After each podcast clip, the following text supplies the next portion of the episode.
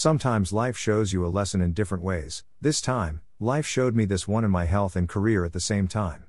Recently prescribed physical therapy, PT, to tackle some ongoing pain issues I have been having, and at this point, I was open to trying any new options that could help me. The night before, I was a little apprehensive, wondering how PT would help me with my chronic pain issues. How could the two be related?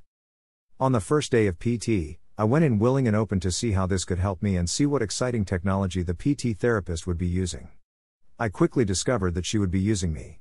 She showed me simple ways to start to bend my body to help stretch the muscles, which might have been so unused, potentially sitting at home at my desk working for the past two years that they tighten up, causing pain. I could start to feel slight results from day one.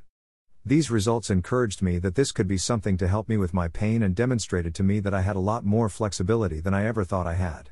A couple of weeks in, my wife says that she has never seen me as flexible in the 10 plus years she has known me. This adventure into stretching leads me back to John Maxwell's book The 15 Invaluable Laws of Growth and the Law of the Rubber Band. He mentions that growth stops when you lose the tension between where you are and where you could be, and that life begins at the end of our comfort zone, and we get there by stretching. Your greatest gift to yourself is your potential, are you developing it? I have always been one for the challenge, looking for the next best challenge to take in my career or learning new technology to keep up with the changes.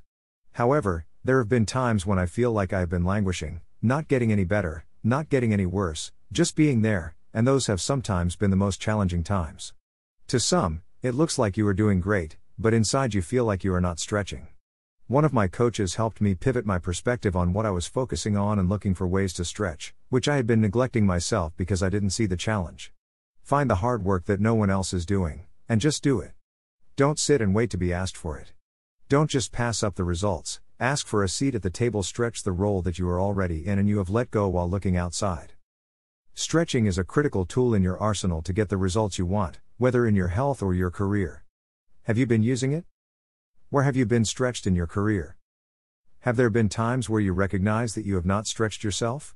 Why? Abraham Maslow stated If you plan on being anything less than you are capable of being, you will probably be unhappy the rest of your life. Where do you need to be stretched so you can grow to the next level? If you have just settled and need help stretching, I can help you there.